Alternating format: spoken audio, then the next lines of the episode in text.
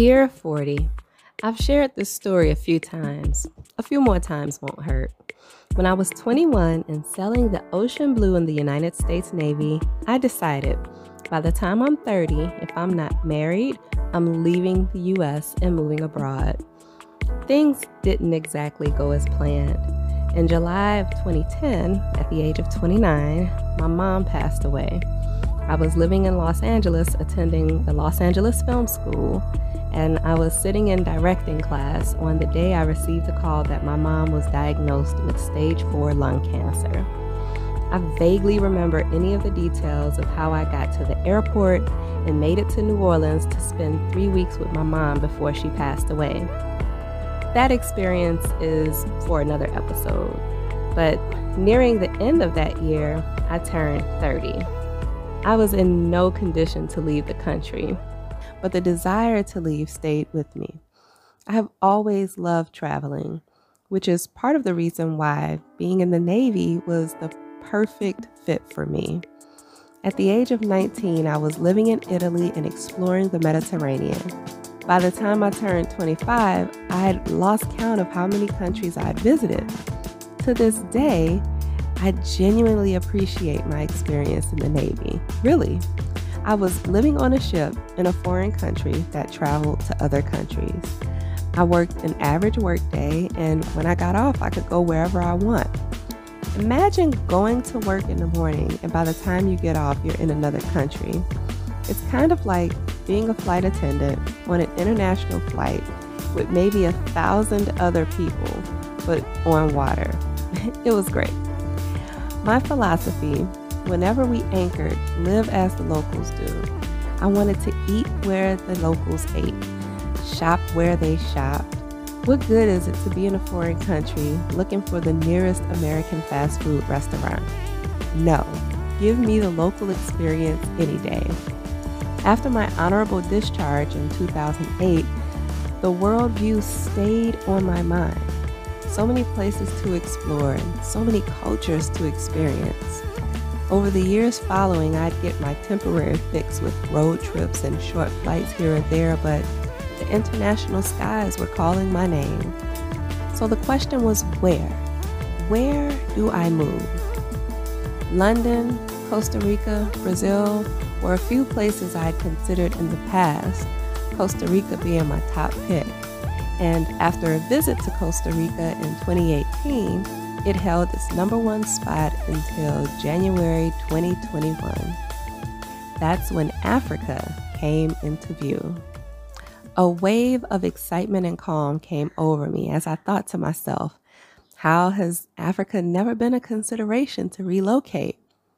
Sure, I've had a list of places to visit, but relocating, or a more fitting term, repatriating, did not surface until 2021.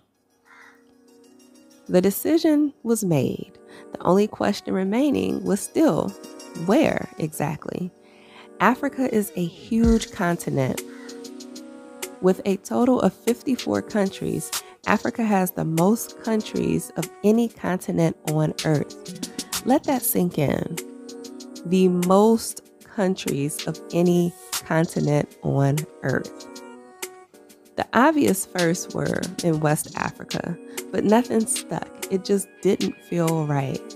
And one day, my very good friend, who's more like a sister to me, mentioned Tanzania. And that familiar feeling of excitement and calm came over me again. Now, having lived this life of few many years, I've come to know that feelings are fleeting. So, whenever I need clarity or confirmation on something, I pray. And being a human, doing as humans do, if one confirmation isn't enough, we pray and pray again. well, that wasn't the case this time. The seed of repatriation had rooted and started to bud. Within a matter of days, everything just flowed from there. It wasn't until three weeks after I arrived in Tanzania, getting settled into my apartment, that I reflected on the events of the past six months. The question surfaced Is it normal for a 40 year old person to drop everything and not just leave, but Move to a completely different country, sight unseen? The short answer sure, why not? For me, it's always been my plan to leave the US. At the age of 40, I thought my plan was 10 years overdue, but turns out it was right on time. A lot transpired in those 10 years, and looking back, I'm thankful for each and every experience I've had the pleasure of being a part of. So, when it came to take the step to do something that I've been wanting to do for pretty much my entire adult life, the only thing getting in the way of me not doing that thing would have been me. Every doubt that surfaced was met with the reminder of the clarity and confirmation I received in prayer even still to this day. This experience encourages me to regularly examine other parts of my life. What am I holding on to or holding myself back from? Am I doing those things that have been in me to do? And if not, why? At this point, I've come to realize life is about an experience, not necessarily a number or better yet, an age. So, to you listening, do that thing or those things. Get out of your own way to experience what has been planted inside of you all along. I know life looks a little different from what we're used to right now, but start where you are and use what you have to see where you'll land. Thanks for listening. Tune in next week for another episode of Dear 40.